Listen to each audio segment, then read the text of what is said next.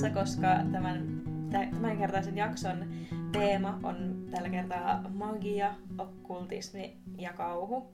Ja ennen kuin mennään keskustelemaan näistä aiheista, niin tässä meidän jaksossa tulee meidän nimikko-osio eli lukuvika, jonka jälkeen me ollaan nyt siirrytty uuteen segmenttiin, jossa negatiivisuuden sijaan keskitytään positiivisiin puoliin, eli aiomme Mhm. suositella meidän uusia lempparijuttuja. Kyllä. Tai ehkä vanhojakin lempparijuttuja.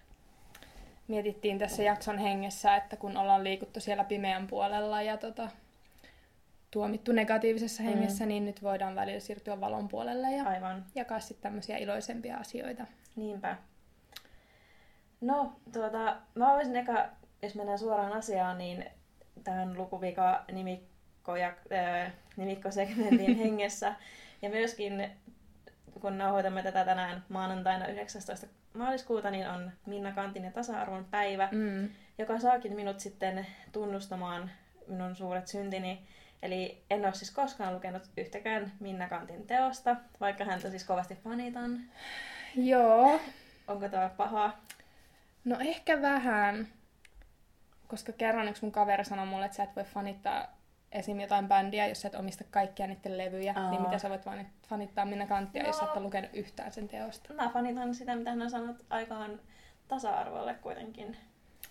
Mutta niin, ja sitten mä mietin, että miten mä oon selvinnyt peruskoulusta läpi, koska Minna Kanttia luetaan usein koulussa. Ai jaa.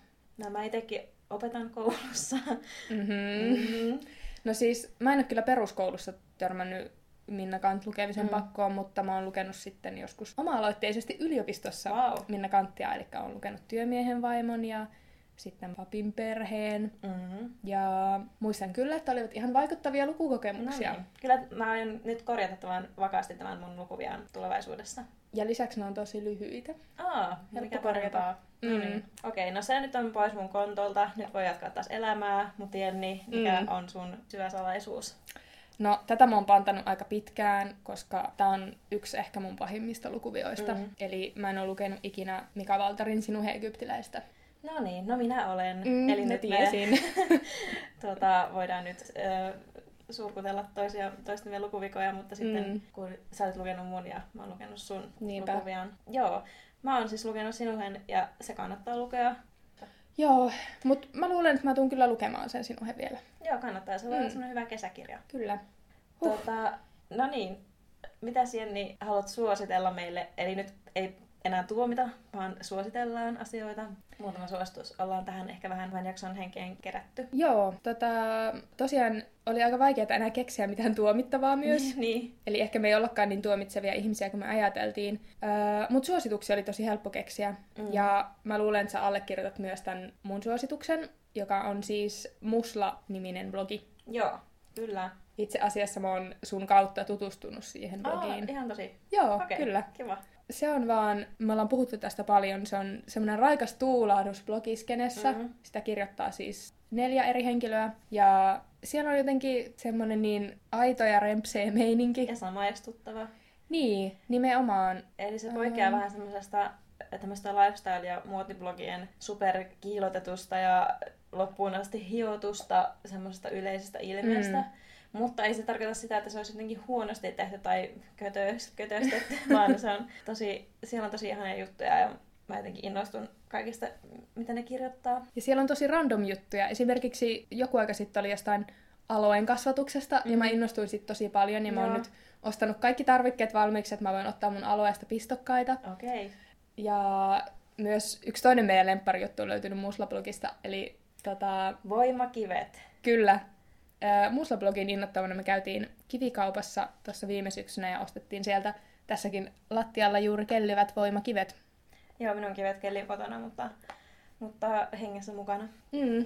Eli siellä on kaikkea tosi hauskoja ja randomeita juttuja, joista voi innostua. Mm. Raikas uusi tuulahdus. Tai ei uusi välttämättä, on se ollut jo, Niin. mutta raikas tuulahdus silti. Ja se oli ehkä parasta, että niillä oli viimeksi joku Pariisi-postaus. Mm. Ja siellä ei ollut yhtäkään semmoista geneeristä kuvaa jostain Eiffeltornin edessä Carrie-larppauksesta, vaan Joo. siellä oli kuva Kerrotko mistä? homeisesta paprikasta seinän rannalla.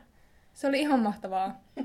Se oli vaan... Niinpä, niinku- enemmän homeisia paprikoita Mm. mm. lifestyle-blogeihin. Se jotenkin sykähdytti mun sydäntä. Joo. Tosi paljon. Niinpä. Joo. Musla on mahtava. Käykää lukemassa. Jos Musla kuuntelee, niin terkkuja. Me halutaan olla teidän kavereita. Niinpä. Joo. Oliko sulla jotain muita suosituksia? Uh, no oli. Uh, liittyen tähän meidän um, teemaan, niin uh, on kuunnellut jo pitkän aikaa sitten niin tällaista, onkohan se Yle puheella, Mhm. mm-hmm. niin Perttu Häkkisen ohjelmaa. Ja hän käsittelee tosi usein tämmöisiä kaikkia tosi maagisia ja semmoisia mystisiä aiheita. Mm. Ja en mä tiedä, se on vaan tosi kiinnostavaa ja se on tosi hyvin tehty se ohjelma. Joo, eli se on, siinä on ihan ammattitoimittajat ja siinä haastatellaan mm. ä, alan asiantuntijoita, niin kuin, ä, tutkijoita, jotka tutkii vaikka Mm. mm. kansanperinnettä tai muinaisuskontoja, eli hyvin toimitettu Mm. mm. ehdottomasti. Ja mulla on jää- jäänyt jotenkin erityisesti mieleen yksi jakso, missä Mm. mm. Perttu Häkkinen, tai sitten se oli hänen toimittajakollegansa, ää, haastatteli tämmöistä henkilöä, Mm. joka oli tähteläinen, eli, eli kotoisin joltain muulta planeetalta kuin tuota, Joo. maasta. Eli hän oli tuolta tähdistä ja Joo. sanotaan tähteläiseksi. Ja se on siis jäänyt mieleen. Okei. Tota, mä en ole vielä kuunnellut tuota jaksoa, niin hän siis ihan oikeasti niin kuin, oli sitä mieltä, että Joo. hän on tullut eri planeetalta. Joo, hänellä oli semmoinen hyvin vahva kokemus siitä, että ei ollut täältä Okei. kotoisin. Ja hän ko- koti, koti-ikävää katsellessaan taivaalleen, kun näki tähtiä. Aa. Ja mä tulin siinä ajatelleeksi, että mä en ainakaan ole tähteläinen, koska aina kun mä katson taivaalle tähtiä Mm. tai tuijottelen tähtiä, Mm. mm. niin kauniita kuin ne ovat, niin mun mielestä avaruus on tosi pelottava ja voi vähän pelottaa. Eli mä en varmaan sitten ole mikään muu kuin tämmönen maan matoinen asukki. No mä kyllä nyt mietin, että onko mä ehkä tähteläinen, koska mulla Mm. tulee sellainen tosi kaihoisa fiilis Okei, aina, kun mä katson tähtiä. Mm. Joo. Mm. Täytyy tutkia asiaa. Mm-hmm. Joo. Kuuntele se jakso. Mutta tosiaan, Perttu Häkkinen, varsinkin jos kiinnostaa tämmöiset mystiset aiheet, niin sinne kannattaa sukeltaa. Joo. Mä voisin vielä suositella tässä, tuota, kun tuo meidän aihe nyt on magia ja okkultismi ja kauhu, niin jos haluaa itseään pelotella, Netflixistä löytyy tällainen elokuva kuin It Follows, äh, joka on siis ilmestynyt vuonna 2014. Ja sen on ohjannut David Robert Mitchell, en häntä muuten tunne, mutta tässä elokuvassa mm. tota, tämmöinen mystinen kauhu olento, jota, joka ottaa aina ihmishahmon seuraa, mm. siis jotain tiettyä henkilöä, joka on saanut tartunnan tästä hahmosta siis ää, seksin kautta. Eli vähän niin kuin tämmöinen Aa, jonkunnäköinen sukupuolitauti ehkä. joo. Ja tämä mystinen ehkä it sitten Joo. Seuraa aina tuota henkilöä. Tässä elokuvassa on sellainen tyttö, joka sitten tämän uudelta treffailukumppaniltaan saa. Ja mm. se on tosi pelottavaa, koska se, siinä ei selitetä ollenkaan, että mikä se hirviö on, Joo. mikä sen oikea olomuoto on. Mm. Mm. Siinä ei ole mitään semmoisia säikyttelykohtia, eli siellä ei pomppaa yhtäkkiä joku sieltä nurkan takaa Joo. ja sillä lailla säikähä, vaan se tunnelma on jotenkin niin tosi äh, intensiivinen koko sen elokuvan ajan, eli siihen ei tarvita semmoisia säikyttelykohtia, vaan se oikeasti jää mm. mielen päälle kaihertamaan tosi pitkäksi aikaa. Ja mä äsken sulle kerroin tästä tuossa Mm. keittiön ääressä istuttiin ja katsottiin kadulle, niin kaikki ihmiset, jotka siellä kulki, niin alkoi nyt näyttää tältä mystiseltä hahmolta, joka kulkee vaan Mm. päämääriteltävästi eteenpäin ja ehkä yrittää tulla kohta murhaamaan sut. Joo, mä just sanoin sulle, että tämä Pasila näyttää varsinkin iltaisin ja öisin niin semmoiselta post-apokalyptiselta maailmalta, että Joo, tosi kiva varmaan ensi kerran kävellä jostain baarista kotiin, niin niinpä. tulee sitten mieleen nämä jutut. Joo, kannattaa varoa. Joo, mä en yleensä tykkää katsoa hirveänä kauhuleffoja, mutta tuo, tuo kyllä kuulostaa hyvältä. Mm, suosittelen, Mm. mutta älä katso sitä yksin. En. Never. No, tosiaan kun jos Perttu Häkkinenkin näitä mm. Maagisia ja tuonne- tuonne rajatietoon liittyviä asioita on tutkiskellut, niin miksi Mm. mm. emme mekin voisi sitten puhua näistä? Kyllä vaan. Äh, ehkä me molemmat ollaan pikkusen tunnettu vetoa tuonne tuon puoleiseen. Ai niin sanotusti jaa. ainakin minä ehkä. Äh, eli okkultismi ja tämmöinen Mm. tietynlainen magia on ehkä vähän kiinnostanut. Niin, vähän tai ehkä vähän enemmän. Mm. Mä huomaan, että silleen niin kuin pikkuhiljaa ehkä viime vuoden tai kuukausien aikana, niin on alkanut tosiaan tuntea vetoa semmoiseen vähän niin kuin pimeään puoleen. Joo. ja tota, sitten mä huomasin samalla, että ihan riippumatta niin tästä mun kokemuksesta ja mun kiinnostuksesta, niin myös monet mun ystävät, mm. sinä ja myös monet muut, niin on niin kuin, alkanut kiinnostua tämmöisistä aiheista. Joo. Ja tota, sitten kun mä tutkiskelin asiaa vähän internetin syöväreissä, mm-hmm. niin tosiaan totesin, että tämä on ihan tämmöinen ilmiö, mistä on kirjoitettu paljon.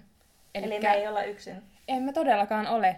Ja me ollaan osa suurempaa liikettä. Mm-hmm. Et on todistettu tosiasia, että milleniaalit on yhtäkkiä paljon kiinnostuneempia kaikista tämmöisestä okkultismista ja magiasta kuin heitä edeltänyt sukupolvi.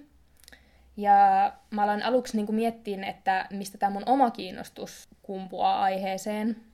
Ja ainakin ekana tuli mieleen se, että kuitenkin koen, että on tavallaan semmoinen, miten se nyt sanoisi, niin kuin hengellinen ihminen, Joo. mutta en semmoisessa niin perinteisen uskonnollisissa kehyksissä. Että se ei ole ikinä vedonnut itseään.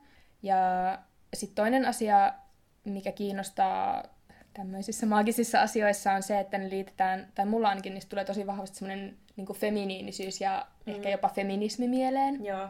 Ja ne liitetäänkin tosi usein naisiin niin hyvässä kuin pahassa. Joo. Ja sitten vielä kolmas juttu, minkä mä keksin, oli se, että no, se on kyllä aika monen nostalgiatrippi, että silloin kun me oltiin nuoria, niin oli ihan valtavasti kaikki vaikka Siskonien noita ja mm. Buffy Vampire Slayer ja Teininoita Sabrina. niin, klassikko. Ja hänen kissansa Seilem. Oi, se oli paras. Niinpä. Ja Joo. niin kökösti tehty.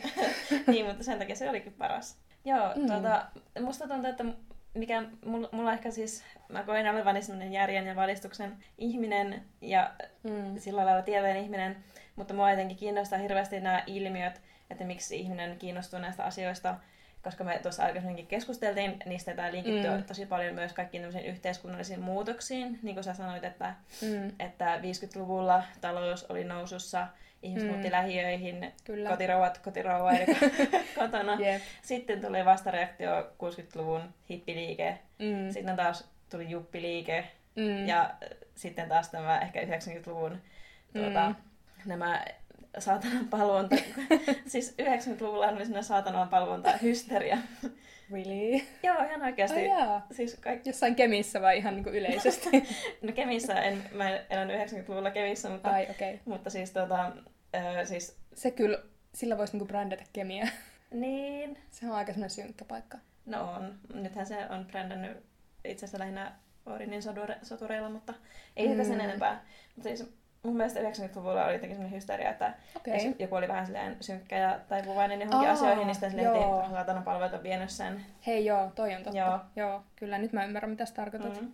Mutta tosiaan, kun mä tutkin tota asiaa ja luin paljon artikkeleita aiheesta, niin siellä on todettu, että tämmöinen mystiikka ja kiinnostus okkult okkultistiseen tietoon niin nousee historiallisesti aina aikoina, jolloin rationalismi on tosi paljon voitolla. Joo. Ja nytkin kun eletään tämmöistä megakaupallisuuden ja suurteollisuuden ympäristötuhon aikaa ja on tämmöisiä toksisia valtarakenteita, niin on tosi ymmärrettävää, että ihmiset kääntyy tavallaan takaisin sisäänpäin niin, ja kiinnostuu aivan. tämmöisistä asioista. Ja sitten, mitä me tuossa keskustelinkin jo vähän aikaisemmin, niin että onhan nykyäänkin sitten, vaikka ollaan niin tässä kapitalismin hysteriassa, kulutushysteriassa ja sitten ää, on tosi trendikästä meditoida ja mm. olla sillä lailla niin kuin läsnä hetkessä, mm. mutta musta tuntuu, että se semmoinen meditointi, mitä esimerkiksi jossain lifestyle-blogeissa tai naisten lehdissäkin ää, liputetaan, niin kuitenkin yrittää tehdä ihmisistä jotenkin semmoista tuottavaa mm. kapitalismin Nimenomaan. koneiston jäsentä, mm. eli, eli ö, kun meditoi, on tietoinen hetkestä, niin mm. pystyy olemaan tuottavampi yhteiskunnan Joo. jäsen. Niinpä. Mutta ehkä näissä niin kuin, magia-jutuissa sitten mm. kuitenkin se vaatii ehkä sitä pysähtymistä, tunnustelua ja aikaa, ja mm. mitä ei ehkä niin hirveästi sitten arjessa aina ole. Niin kuin säkin sanoit, että sulla on huomenna 10 tuntinen työpäivä. Niin... Niinpä. Ja tosiaan ehkä myös se, että näissä ei tavallaan ole mitään just semmoista päämäärää, että jos sä mm. vaikka nostelet itsellesi tarotkortteja tai hengailet voimakivien kanssa, niin, niin en mä ainakaan koe, että ne tekee musta mitenkään tuottavampia niin, tai aivan. parempaa ihmistä. Joo, totta. Mm. Eikä ole sitä semmoista lopullista valaistumisen kokemusta välttämättä, mihin pitäisi pyrkiä, vai onko? Niin. Ei, ei. Niin. tai tietenkin se olisi kivaa, mutta niinku... Mm. niin, että ne on mm. ehkä semmoinen ainakin itselle tapa tavallaan just kääntyä sisäänpäin ja yrittää niinku jotenkin saada selkoa niistä oman elämän kulusta ja miten siihen voisi suhtautua eri tavalla ja semmoista tutkiskelua ja mietiskelyä, mm. mikä ei millään tavalla just liity mihinkään tuottavuuteen. Ja sitten vaikka niin kuin mä sanoin, että on sillä jär, järjen ja valistuksen ihminen, niin mä kuitenkin haluaisin elää jossakin semmoisessa maailmassa, jossa olisi pikkusen ripaus jotakin semmoista selvittämättä, selvittämätöntä ja mm. semmoista, mikä ei ole läpeensä tutkittu, koska sitten kaikki on jotenkin vähän tylsää, jos me tiedetään niin. kaikesta kaikki. Joo. Vaikka ei tietenkään tieteessäkään kaikesta kaik- kaikkea tiedetä, mutta mm. jotenkin mä ajattelen, että pieni mystiikka aina lisää mukavasti elämänlaatua mm. jollakin tavalla. Mulla on just toi sama kokemus, että tavallaan öö, uskon tieteeseen, mutta en mä näe, että... ei haittaa. Niinpä. Niin. Tois hyvä joku Pinssin teksti. Joo. Uskon tieteeseen, mutta pieni hörhöily ei haittaa. Mm. Koska tosiaan se lisää elämään ripauksen jotain kiinnostavaa ja jos ei satuta ketään, niin. sä vähän hörhöilet, niin se on okei. Okay. Hörhöile vain. Niinpä. Eli oh. toki on tuota tämmöinen mm. pinssi. sitten kun me, meillä tulee tämmöinen tuota, tuotteistetaan tämä meidän podcast, niin mm. näitä pinssejä saa sitten ostaa Niinpä. Niinpä. Coming soon. Joo. Sulla oli vielä hyvä ajatus tosiaan niin tästä feministisestä puolesta tässä näissä niin. magia-asioissa. Joo, eli perinteisestikin hän, niin kuin kaikki varmasti tietävät, niin noituus on aika sellainen öö, naisellinen alue. Mm. Mutta se on just hyvin usein yhdistetty kaikkeen feminiiniseen. Ja toisaalta mä oon periaatteessa sitä vastaan, että naiset nähdään semmoisena selittämättöminä Joo. ja niin kuin, mystisinä hahmoina, joilla mm. on niin kummallinen äitimaa-luontosuhde. Mutta sitten toisaalta tämä nyt kuulostaa tosi hihulilta, mm. mutta mä myös koen tosi vahvasti, että naisilla on joku semmoinen oma niin. Feminiininen voima ehkä. Tai totta kai kaikkien naisten ei pidä kokea silleen, mm. että jos et koe sitä, niin se on ok, mutta jos sä koet, niin se on myös yhtä lailla ok. Mm. Niin mä koin niin. Ja lisäksi tämä tämmöinen uusi okkultismi, niin se on myös hyvin vahvasti naisten vetämä liike. Ja, niin. ja se johtuu ehkä varmaan siitä, että tämmöiset perinteiset hengelliset uskonnot mm. on tosi mieskeskeisiä. Kyllä. Tai siis kaikkihan mm. ne on. Ja ei naisella ole ehkä siellä hirveästi sijaa vieläkin kiistellään naispappeudesta edelleen mm-hmm. Suomessa 2010-luvulla. Kyllä vaan. Niin, niin, niin tuota, ehkä se kertoo jotakin, että ehkä naisena vaikka se jonkunlainen viehätys hengellisyyteen ja tämmöiseen korkeampaan johonkin voimaan voi olla, niin ehkä sitä ei kuitenkaan niin kuin, halua kanavoida sinne johonkin kristillisyyteen esimerkiksi. Niinpä. Koska se alistaa ja on kamalaa kaikin puolin. Mä luin muuten yhdestä tuommoista artikkelista, että ihan vasta ryhmä tällaisia naismaagikkoja oli mm. käynyt tekemässä jonkun kirouksen tai loitsun niin kuin Trump Towerin ah, eessä. Joo. joo. Mä oon lukenut sen saman. Ja se, mun mielestä ehkä se oli semmoinen kirous, minkä pystyy tekemään itsekin niin kotona. Ah, ai jaa. Joo. Ihan mahtavaa. Tämä on taas tämmöinen mutu tieto, niin mulla ei ole mitään lähdettä täällä eikä tiedä, mistä se löytyy, mutta, mutta tuota, ja siinä on myös ihan mukavaa symboliikkaa, että ryhmänaisia on mennyt niin. Trump Towerin eteen tekemään loitsuja. Niin. Mutta joo. Ehkä myös mä tunnustan sen, että tämä tavallaan Ysärihan on nyt tosi suurta huutoa, joo. niin se sen uusi tuleminen ja nostalgia liittyy varmasti tosi paljon siihen, että nuoret ihmiset kiinnostuu mm. tällaista aiheista. Ehkä se on tavallaan sitten paluu myös sinne nuoru, nuoruuden tai lapsuuden semmoisiin avoisiin, mm. idyllisiin lapsuushetkiin, kun kaikki oli vielä helppoa ja mahdollista ja mm. maailma oli hieno ja ihmeellinen, kun nyt on epävarma työelämästä ja kaikista elämästä.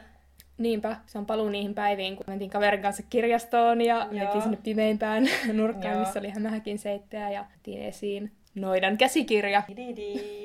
Joo, eli, eli tuota, me ollaan tässä tutkailtu Noidan käsikirjaa tämmöistä nostalgia-trippi mielessä, joka liittyy ehkä myös sitten, me tultiin sitä okkultismista ja magiasta vähän mm. kauhun puolelle. Jenni, haluatko sä avata, mikä tämä Noidan käsikirja mystinen kapistus on? No, jos jollakin ei ole heti tuosta nimestä tuu mieleen toi kammottava kansi, missä on pääkallo, jolla on verestävän punaiset silmät, ja tämmöiset torahampaat, niin noiden käsikirjahan on siis, sitä voisi sanoa ihan niinku kulttiklassikoksi. Sukupolvikokemus. Kyllä. Mä tiedän ja tunnen tosi monia mun ikäisiä ja vanhempia ja vähän nuorempiakin ihmisiä, mm. jotka on tehnyt just sitä, että ne on ehkä vähän salaa lainannut Joo. kirjastosta ton ja sitten katsellut sitä yhdessä kaverin kanssa jossain pimeydessä ja kauhistuttanut itseään noilla hirveillä tarinoilla, mitä sieltä löytyy. Tästä olisi varmaan hyvä ää, saatanan palvontahysteria myös varmaan levinnyt monessakin ko- kodissa ympäri Suomen, jos tämmöinen on löytynyt lapselta. Joo, toihan on tavallaan myös sen takia semmoisessa huonossa maineessa, koska liityttyäni Noidon käsikirja Facebook-ryhmään, mm-hmm. niin opin, että joskus Ysärillä oli tämmöinen nuorisoevankelista, joka niin kuin, alkoi dissaan muun muassa Noidan käsikirjaa mm-hmm. sillä, että se ö, kääntää lapsia niin kuin, satanismiin, mi- mikä tietenkin niin kuin, ironisesti aina niin antoi vaan lisää nostetta tuolle Niin, kirjalle. totta kai. Mutta tosiaan täällä on ihan oma Facebook-ryhmä, ja tämä painos on ollut loppu jo pitkään, ja tätä oli ihan helvetillisen vaikea saada käsiinsä. Joo, kertaan Mm. ehkä, että mä en- en siis saanut sitä ollenkaan vielä kirjastosta. Ja sitten mä aloin miettimään, että no, olisi ihan kiva selata tätä nyt ihan niin kuin vaikka omana kappaleena ja menin sitten huutonettiin ja tori.fiin ja näihin Mhm. muihin. Mm-hmm. Ja siellä myydään siis, alin hinta oli varmaan 50 euroa, Mm. mutta sitten korkeimmillaan oli yli 100 Kyllä vaan. kirjan myyntihinta. Eli jos teillä on niitä ylimääräisenä kotona niin, ja rahapula, niin tässä on pieni tienaamisen paikka. Jep, lukuvian talousvinkit täältä. Joo. Mutta kannattaa toimia nopeasti, koska iloksemme huomasimme, että Noidan käsikirjasta ollaan ottamassa uusi painos. Eli tammikuusta Tamo tekee sitä ensi syksylle. Mm. Ilmeisesti, ehkä mahdollisesti uuden painoksen.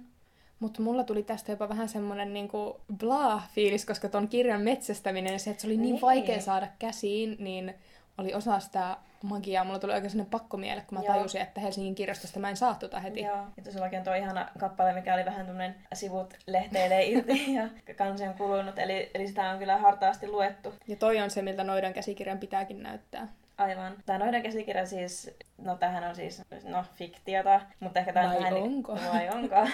Va, ö, mutta ehkä tämä on sitten tämmöinen niinku, tosiaan eräänlainen opaskirja sitten asiasta kiinnostuneelle. Ja tässä on Mm. kolme eri osiota, eli tässä temaattisesti jakautuu. Eli siinä oli aluksi Mm. ihmissudet ja Vampyyrit. vampyyrit. Joo. Sitten siellä on niinku aaveista ja kummitustaloista.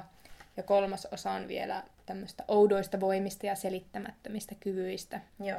Tämä on ollut alun perin kolme eri kirjaa, joka on sitten kerätty yhdeksi kirjaksi. Ja äh, tuo eka painos taitaa olla ilmestynyt se- 1970 Yhdysvalloissa. No tää on ainakin 79. Ai 79. Joo. No niin, tää on taas tätä Tää on niin hatara, hatara tää painos, että mua pelottaa, että nämä Joo. sivut tippuu kohta, mutta joo. Mutta se on sitten ehkä 89-luvulla tullut Suomeen. Onko sulla jotain tosi kauheita traumaa tai muistikuvia tästä? Ää, no mua ehkä yle, ylipäätänsäkin ne, se toinen osa, missä ne kummitukset ja kummitustalot, niin Joo. ehkä kummitukset ylipäätänsä mua eniten noista pelottaa. Koska Joo. mä uskon, että jos mä törmäisin johonkin tämmöiseen yliluonnolliseen otukseen, Mm. niin se luultavasti olisi kummitus enemmän kuin vampyyri. Ai jaa, mua nimittäin aina pelotti eniten toi vampyyriosio. Joo, no se, ne kuvat oli kyllä kauheita, koska siellä on paljon verta ja teräviä hampaita. Joo, siis tosiaan tä- tämän kirjan kuvitus on ihan omaa luokkaansa. Tässä on ensinnäkin tosi monta kuvittajaa. Ja sitten ne on niinku, miten se nyt sanois, niinku tosi traumatisoivia nämä kuvitukset. Joo. Ne on aika semmoisia realistisia, eli näyttävät ihan ihmisiltä ja siellä on luurankoja ja niin päin pois ja verellä ei ole säästelty. Mm, Ehkä tosiaan. siitä jää semmoinen tosi vahva visuaalinen mielikuva kyllä lapsuudesta. Ja niin kuin sanoit, että ne tarinat ei ehkä ollut sitten kovin kummosia, eli on siellä paljon tekstiäkin, mutta sitten kyllä ne kuvat tuossa on ehkä sitä, mitä sitten katsottiin jossakin pimeässä nurkassa, kun vanhemmat ei huomanneet. Niin, tosiaan mä sain tämän käsiini yhden kaverin kautta.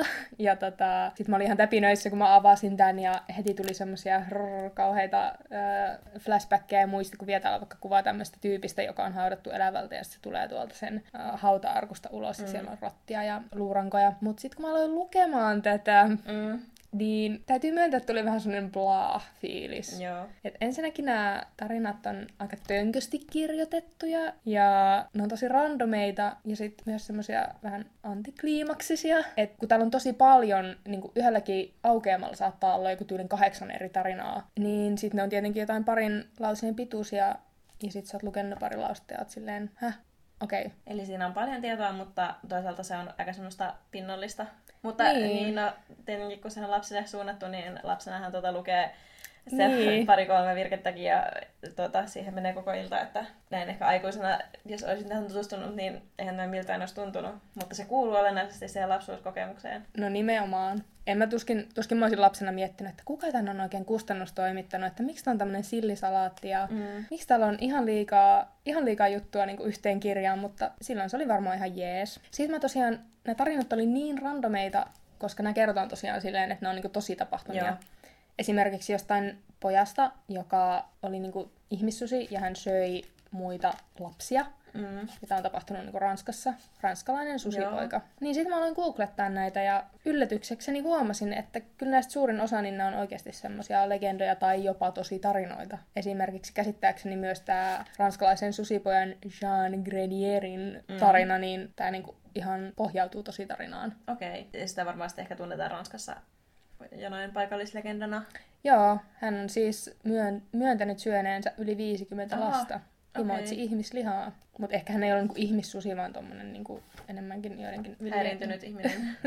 No niin, esimerkiksi jossain villiydessä kasvanut. Joo. Mut joo, tää oli kyllä niinku, tai siis tästä on tosi dramaattiset muistikuvat ja nämä kuvat on kyllä tosi karmeita, mutta sitten kun mä luin tän, niin mä olin vähän silleen, hmm, no, Niin. mä en nyt ollutkaan ihan niin Mä mietin, että mitenköhän tämä toimisi niin kuin nykynuorison keskuudessa. Ei yhtään tiedä, että Mm. luetaanko tätä vieläkin. Paitsi, että kun kirjastosta yritin varata, niin siellä oli tosi monta varausjonossa Mm. kyllä, että mä en tiedä, onko ne sitten meidän ikäisiä hihuleita, jotka on nostalgiatripillä, nostalgiapäissä ja lukee näitä, vai onko sitten tämä edelleenkin lasten ja nuorten keskuudessa semmoinen juttu? En tiedä, mutta tota, sitten mä myös kun mä seurasin sitä keskustelua siellä Noidan käsikirja Facebook-ryhmässä, niin monet oli silleen, että no, tää on kuitenkin aika kiltisti kerrottu ja silleen niinku, että lapsille sopivaa ja vaikka tää kauhistettikin silloin. Mutta en mä kyllä oikeasti tiedä, että olisiko tää mun mielestä mun lapselle sopiva. Niin, tämä on vähän sama kysymys kuin, antaisitko sä sun lapsen lukea tyttökirjoja, kun niissä on vaanivia pervoja setiä, niin antaisitko sä sun lapsen lukea näistä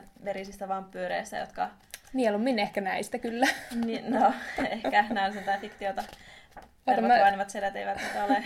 Yritän etsiä vaikka jonkun esimerkkikohdan täältä, mikä oli musta vähän järkyttävä. Mun mielestä ehkä paras oli tuossa sivulla 17, oli semmoinen vampyyri, joka näytti mun mielestä ihan James Francolta. Joo, kannattaa katsoa, jos teillä on tää painos kotona. Niin. ja sitten täällä on myös semmoinen vampyyri, joka näyttää ihan... Tota, mä en huomannut sitä aiemmin ennen kuin tosiaan paneudun tonne Facebook-ryhmään, niin ihan Green Day lauleelta, eikö?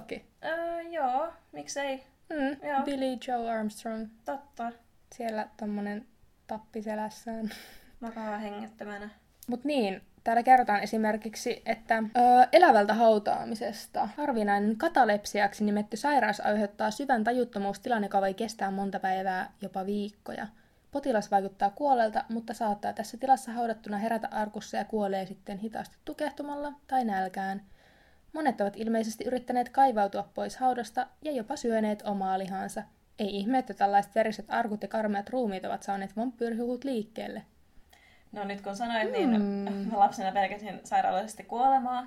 Ja mä aina kuvittelin siinä, kuole- kun olin mukaan kuollut, että makan siellä arkussa maan sisällä. Mm. Niin ehkä tässä nyt on jotain perää, että tuota, ei ehkä ihan lapsen juttuja Niin, ole.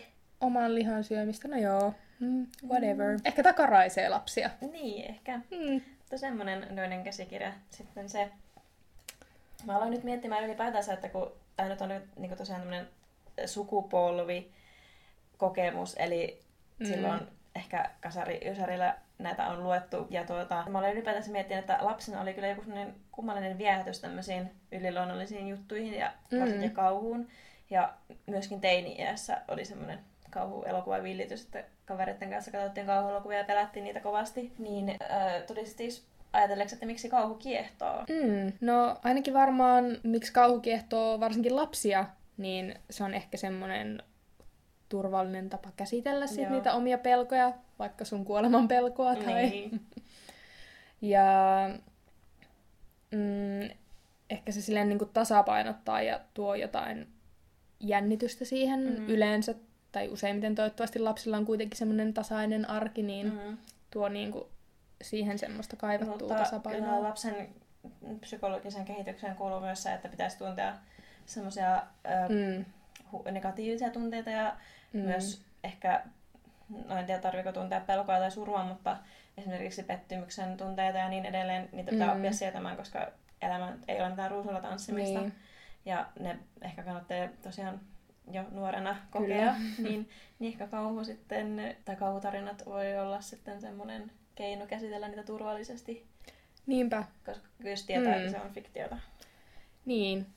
Että just kun äsken mietittiin sitä, että no antaisiko oman lapsen lukea tuommoista, niin tavallaan kuitenkin ehkä se on hyvä, että silleen kuitenkin turvallisella tavalla käsittelee Niin, niitä semmosia... Jos tietää, että ne oikeasti e- ei tapahdu oikeasti. Niin, mä vähän tutkin tota asiaa ja tota, monet asiantuntijat olivatkin todenneet, että kun lapset kokee kauhua, mm. niin niiden pitäisi saada tota, se tunne, että sen kauhutarinan ja toden välillä on selkeä ero. Ja varsinkin kun ne lukee jonkun kauhutarinan, niin se pitäisi saada tavallaan laukaistua sitten lopussa se kauhu, Joo. että se ei jää elämään. En tietenkään tiedä, onko näin käynyt ton noiden Niin. käsikirjan kohdalla, mutta tota, niin, semmoinen turvallinen ö, ympäristö, missä kokee sitä.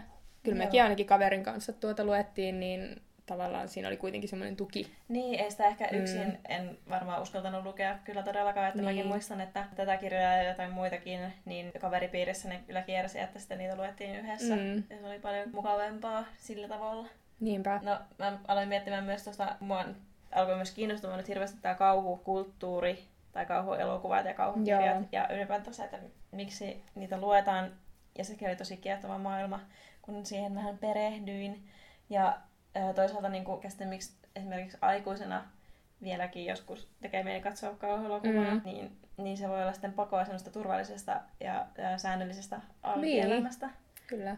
Eli ei ole mitään suuria tunteita välttämättä, niin ehkä sitä kaipaa sitten jotain tämmöistä primitiivistä säikytyks- säikytystä. Niin, ja mitä se oli, mitä sä puhuit siitä, että tavallaan ihmisillä on kuitenkin kaipuu semmoiseen Joo, no tuhoon. niinpä. No mä sitten tuota googletin ja sitten mä löysin tämmöisen äh, suomalaisen kauhukirjailijan kuin Marko Hautalan. mm. Ja hän oli, häntä oli sitten haastateltu kauhukirjallisuuden tiimoilta ja Mm. hän sitten muisteli Milan Kunderan sanoneen. Korkeissa paikoissa ei oikeastaan pelota se, että kaide pettää tai jalka lipsahtaa. Pelottavinta on se, että syvyys vetää puoleensa. Jostakin syystä ihminen tuntee vetoa vaaraa, hulluutta ja itsensä kadottamista kohtaan. Meille tämä ajatus voi tuntua vieraalta, mutta historia on täynnä kultteja ja uskontoja, joihin kuuluu hurmoshenkisiä orgioita, uhrirituaaleja ja jopa kannibalismia. Mm. Sitten hän jatkaa ja siteeraa saksalaista filosofi Christoph Trückeä, joka on esittänyt myös näkökulman tähän aiheeseen. Eli arkipäivän ilmiössä, eli kun ihminen säikähtää, niin Mm. helposti tulee vaistamainen reaktio siis kovaa ääntä kohtaan, että siihen reagoi huudolla. Niin. Eli silloin metelin vastataan metelillä ja tämän trykkeen mukaan myös se, että ihminen vastaa vihamielisen ja brutaalin maailman uhkaan vihamielisyydellä ja brutaaliudella. Ja se taas liittyy sitten ehkä tämmöiseen, niin kuin, miksi kauhuelokuvia katsotaan, eli Mm. Eli on semmoinen, se peilaa ja jälittelee sitä yhteiskunnan Kauhua. kauheutta ja outoutta ja vihamielisyyttä. Mm. Mä kyllä tunnistan itsessäni ton, Pimeän että... puolen Niin. haluat hypätä jonnekin. tavallaan kuitenkin on aina semmoinen pieni osa itsestäsi, joka halajaa jonnekin pimeään ja haluaa aiheuttaa tuhoa ja kaaosta. Niin, totta kai. Ja sitten ehkä niitä kuitenkin tässä syystyneessä yhteiskunnassa aina tukahdutetaan ihmisen Niin. asti. Ja mä veikkaan myös, että naiset ehkä tukahduttaa sitä vielä enemmän kuin Mm. Kyllä vaan. Mutta ehkä tuohon, että mi- miten vihamielisyyteen vastataan vihamielisyydellä tai kauhuun kauhulla, niin kyllähän kauhuelokuvatkin aina, tai, tai varsinkin kauhuelokuvat ehkä, mm. jos puhutaan niitä kulttuurin tuotoksesta, niin se muuttuu niin kuin ajassa tosi paljon, että eri aikoina Mm. eri asiat on kauhistuttavia. Niin. Oliko sulla joku teoria tästä? Viittaatko niihin ja zombiteorioihin? Joo. Joo, eli no sitten mä mietin, että kun on näitä eri trendejä, että on meillä vampyyrit ja sitten on zombit ja Mm. näin, niin sitten mä vähän sitäkin tutkiskelin tässä ja tulin sitten siihen tulokseen, äh, luin siis Granta Mm. Kirjallisuusjulkaisusta Joo. Naomi Aldermanin artikkelia, jossa hän sitten sanoi, että esimerkiksi zombit nousee pinnalle silloin, kun taloudessa menee huonosti, kun taas vampyyrit silloin, kun menee hyvin. Okei. Okay. No mistä tämä niinku johtuu? No, zombit voisi sitten symboloida tämmöistä niin hallitsemattomia ihmismassoja.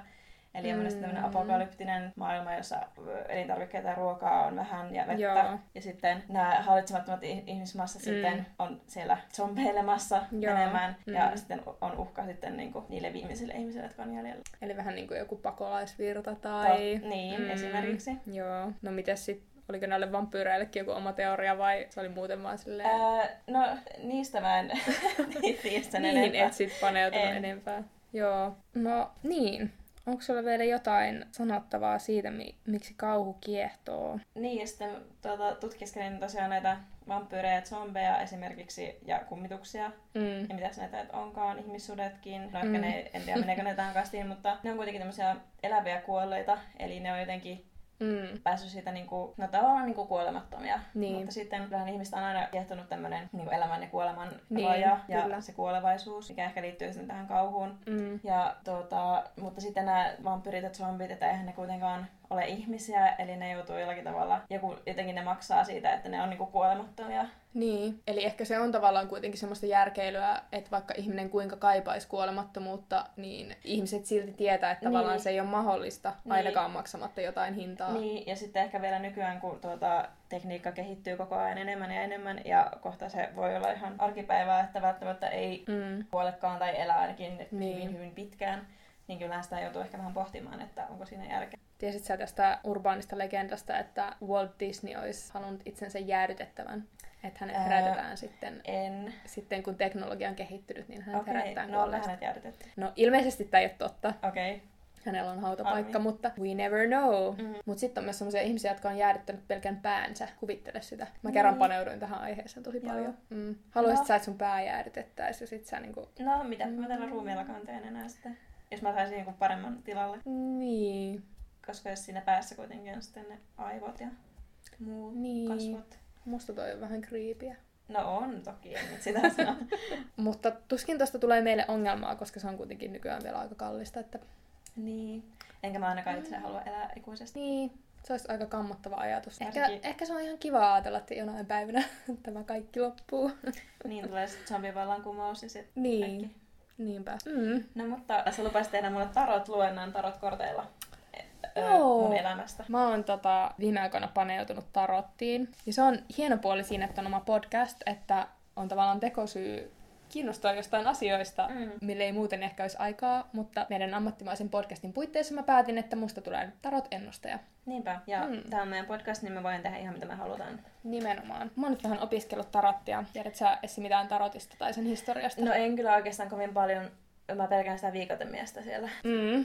Toi on tosi yleinen harhaluulo. Luullaan, Mm. että se kuolemakortti tarkoittaa automaattisesti jotain pahaa, mutta oikeastaan se symboloikin semmoista uuden alkua. Joo. Mutta tarotin maailma oli ihan sairaan kiinnostava, kun mä aloin tutustua siihen. Kukaanhan ei oikeasti tiedä, että mistä nämä kortit on syntynyt tai Mm. tullut. Nämä siis ensimmäistä kertaa ilmestyy eurooppalaisen historian kirjoitukseen joskus 1500-luvulla. Ja tarot oli oikeastaan pitkään niin kuin semmoinen basic korttipeli, mutta sitten 1700-luvulta eteenpäin niin niitä on alettu yhdistää kaiken maailman salatieteisiin. Mutta se on ehkä kiinnostavaa, että näiden juuret on silleen hämärän peitossa ja sitä ei ole vieläkään oikein selvitetty, että mistä nämä on. Ja tarotistahan on paljon kaikki äh, teorioita, että se on esimerkiksi vaikka muinaisen Egyptin hieroglyfeista Mm. siirretty semmoinen tieto eteenpäin. Se on koodattu näihin tarotkortteihin. Tai sitten jotkut on jopa miettinyt, että se on tämän kadonneen myyttisen Atlantiksen kaupungin niin heidän siirtämäänsä tietoa. Mutta musta ehkä yllättäen kaikista mielenkiintoisin oli se teoria, että tarotkortteihin olisi koodattu tällainen muinainen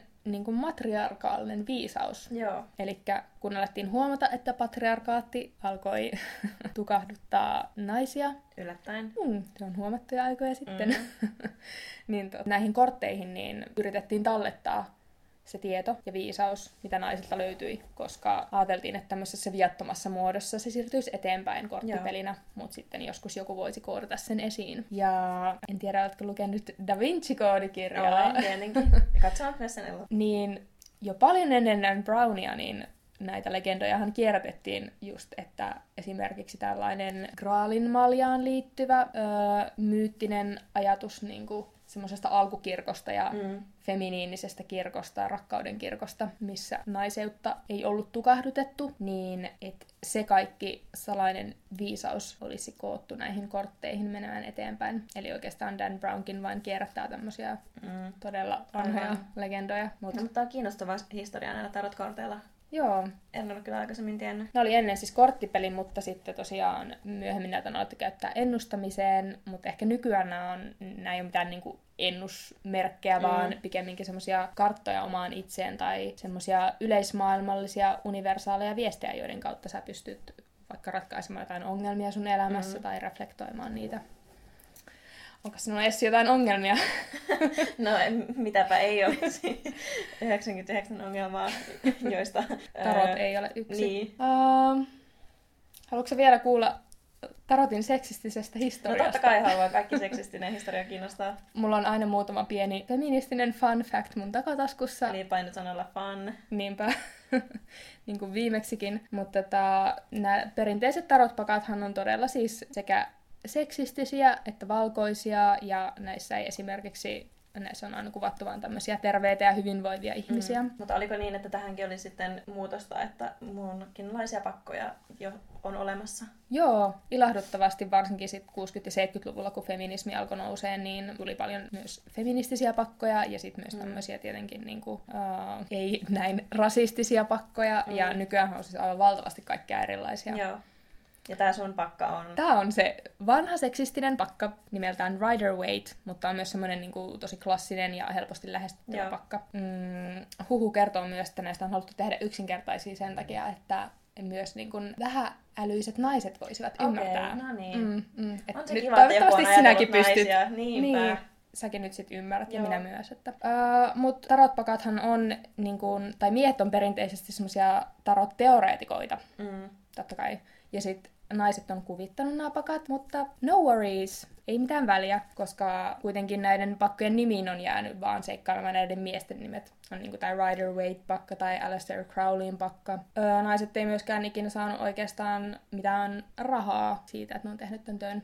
No mutta ne teki sitä intohimosta, niin eihän siitä tarvitse niin, maksaa. Niinpä, joo, toi aika perus. Mutta myöhemmin sitten tietenkin näille esimerkiksi tämä Pamela Coleman Smith, joka on kuvittanut tämän Rider Waite-pakan, niin heille on palautettu heidän arvonsa. No niin. Haluaisitko nyt tällaisen seksistisen tarotluennon? No haluan. Kukapa ei haluaisi. Niinpä. Mä ajattelin, että tehtäisiin tämmöisellä mm, helpolla kaavalla. Joo, voi jännittää.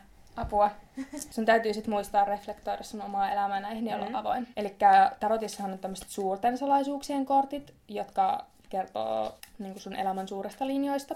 Ja sitten on pienten salaisuuksien kortit, jotka on vähän tämmöisiä arkipäiväisempiä, mm. mutta... Mutta mehän sovittiin, että me pysytään niissä suurissa linjoissa, koska kyllä, isompi kyllä. on parempi, Todellakin. enemmän on enemmän. Niin Niinpä. Niin, niin sen takia me tehdään nyt sulle näillä suurten salaisuuksien korteilla. Mä laitan nämä kortit tähän eteen ja sä saat valita sieltä kolme korttia, jotka sä voit asettaa sun eteen nurinpäin niin että sä et vielä katso okay. niitä. Mä otan tosta ton, sitten mä otan öö, täältä. Mä valita intuitiolla. Joo, tän ja ton. paineet. No niin, kolme korttia on valittu Joo. ja nyt mä en saa niitä katsoa. Joo. Ja se ensimmäinen kortti, niin se edustaa sun menneisyyttä, Joo. ehkä semmoisia asioita, mistä sun pitäisi päästää jo irti. Sitten toi keskimmäinen kortti kertoo sun nykyisestä tilanteesta ja mihin sun pitäisi keskittyä nyt. Ja sitten viimeinen kertoo sun tulevaisuudesta siitä, mitä on mahdollisesti odotettavissa, jos uskallat tästä sun potentiaalin Aha, okay. valloilleen. Selvä. Um, sä saat avata sen ensimmäisen kortin sieltä. Otanko me täältä niin vasemmasta laidasta? Joo. Okay. Narri. Ahaa, narri. Olenko minä ollut menneisyydessä varsinainen narri? Tämä on kiinnostavaa, koska narri on ensimmäinen kortti näistä okay. ison arkanan, eli isojen salaisuuksien korteista. Joo. Ja näähän on oikeastaan semmoinen kuva niin kuin elämän kiertokulusta. Joo. Ja se narri on tavallaan se ihan ensimmäinen Aha, askel. Okay. Tämä narri symboloi muutosta ja uuden syntymistä. Hän uskaltaa olla hullu, eikä hänen tarvitse elää toisten odotusten mukaisesti. Mm. Hän on hulluudessaan vapaa. Uh, Narri on mystikko ja elämäntaituri ja kulkee elämänpolkua huolettomasti valmiina kohtamaan suuren tuntemattoman. Tämä kortti edustaa siis rohkeutta, seikkailun halua ja pelkojen voittamista. Joo. Narri ottaa elämästään vastuun, mutta ei kanna ylimääräistä taakkaa mukanaan. Ole valmis jättämään vanha niin, että uusi voi syntyä. Puolusta omaa vapauttasi ja ole valmis menemään sinne, minne elämä sinua kuljettaa. Eli tämä narri on niinku kaiken alku. Mm, joo. Mitä Kyllä. sä koet, että tämä reflektoi sun menneisyyteen? No, no kyllähän tämä siltä reflektoi, että mä oon tässä nyt just uuden elämän alussa, koska mä oon mm. muuttamassa tuolta Oulusta tänne Helsinkiin. Ainakin nyt, niin, ainakin toistaiseksi hetkeksi. Ja mä oon mm. uudessa työssä ja uusi asuntoon, niin ehkä tämä nyt, mä oon tässä ollut vähän sellainen kahden vaiheella, mm. että jäänkö mä vielä sinne Ouluun sitten kuitenkin Joo. lopulta, mutta mä oon esimerkiksi irtisanonut mun asunnon, niin. Eli ehkä mä en ainakaan siellä enää asu Oulussa. Eli mm. tämä nyt on sitten se, että mun pitää luopua siitä mun entisestä Oulu-elämästä ja ehkä sitten siirtyä tänne etelään. Kyllä, mä ainakin tulkitsisin tämän just näin, että Mm. tämä on semmoinen asia, mistä sun pitää olla valmis päästämään irti ja heittäytyä tuntemattomaan. Niin, koska se on myös, mulla, mulla on kahdeksan kuukausi asunto ja työpaikka, ja sitten Mm. mulla ei ole mitään, niin se on se tuntematon suuri. Mm, kyllä. Tarot-kortit kertoo No totuuden. näköjään. Oletko valmis siirtymään seuraavaan? Joo.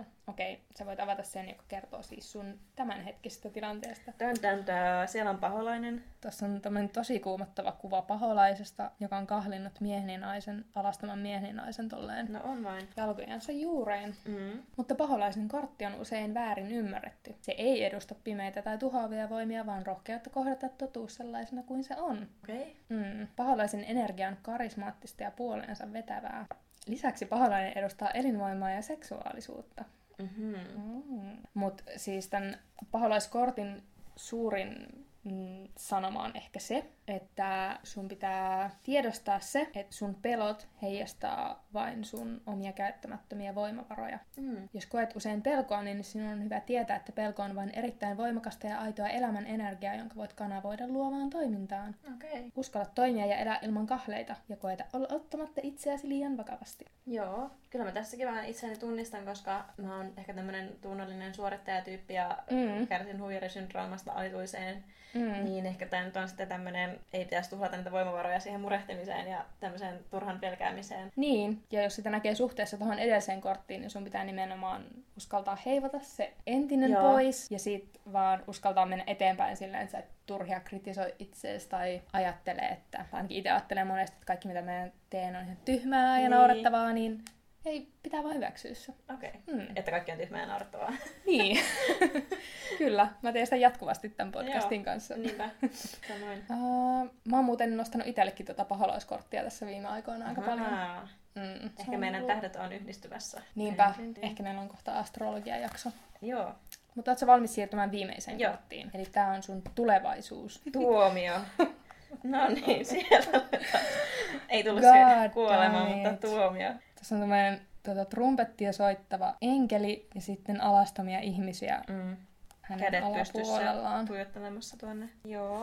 Tämä siis Pelottaa. kuvaa sun tulevaisuutta. Tämä kortti edustaa hyvää arvostelukykyä ja makua. Tuomio ei kuvasta niinkään tuomitsemista tai tuomituksi tulemista, vaan kykyä nähdä kaikki asiat ja myös ihmiset ilman ennakkoluuloja. Okei. Okay. Mm. Tämä kortti symboloi siis laajakatseisuutta, objektiivisuutta ja kykyä kommunikoida selkeästi. Tuomio on toiseksi viimeinen suurten salaisuuksien kortti ja ilmentää korkean henkisyyden ja tietoisuuden tasoa. Joo. Mm. Miksei? On Tässä vaikea niinku- nyt miettiä, että mitä tämä liittyy siihen tulevaisuuteen, koska tietenkään ei siellä tulevaisuudessa vielä ole, ja sitten ehkä jälkikäteen olisi helppo, helpompi reflektoida sitten, että miten tämä liittyy siihen. Mm.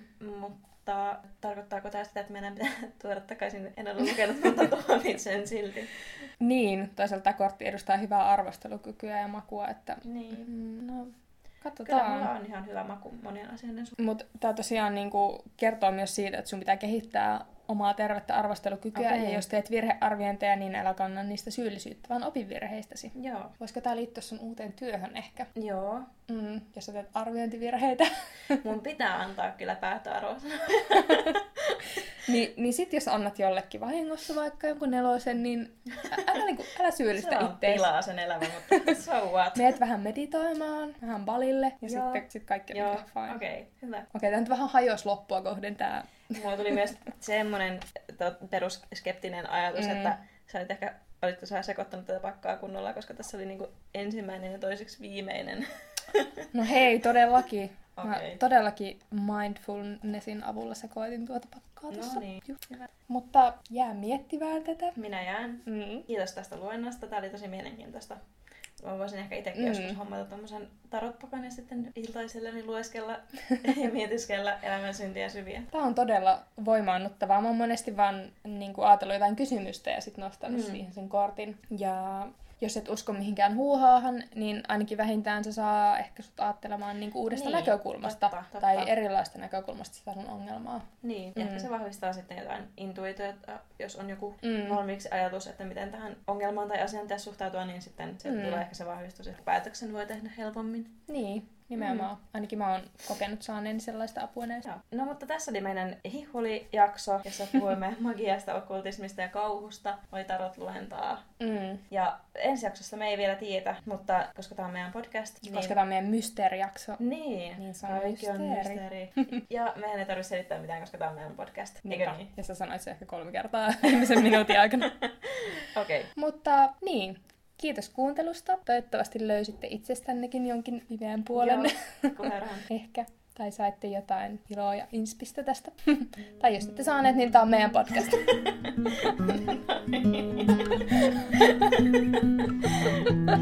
Okei, okay, olisiko aika lopettaa? Heippa! Hei hei!